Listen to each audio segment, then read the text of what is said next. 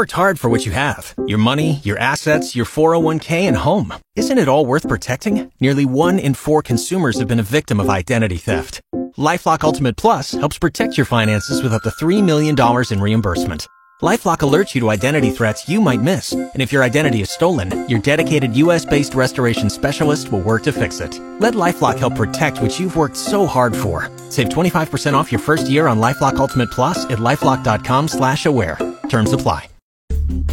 GX94's answer wrong and win. Reader, name the country that often goes by the nickname the land down under. Sweden, When canoeing down a river, what type of boat would you use? a dinghy, Name a planet that rhymes with cars. Uranus, In what high school subject would you use a beaker? English, And what do you call the person who sits at the front of a plane and tells it where to go? the boss. The boss of the plane. It's GX94's Answer Wrong and Win with Benny Walchuk. Name the country that often goes by the nickname the land down under. Belgium, When canoeing down a river, what type of boat would you use? Ooh, no. Jet ski. All right. Name a planet that rhymes with cars. Jupiter. In what high school subject would you use a beaker, Benny? This is a funny one.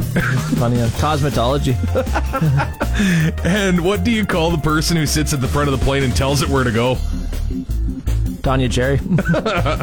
You've worked hard for what you have your money, your assets, your 401k, and home. Isn't it all worth protecting? Nearly one in four consumers have been a victim of identity theft. Lifelock Ultimate Plus helps protect your finances with up to $3 million in reimbursement.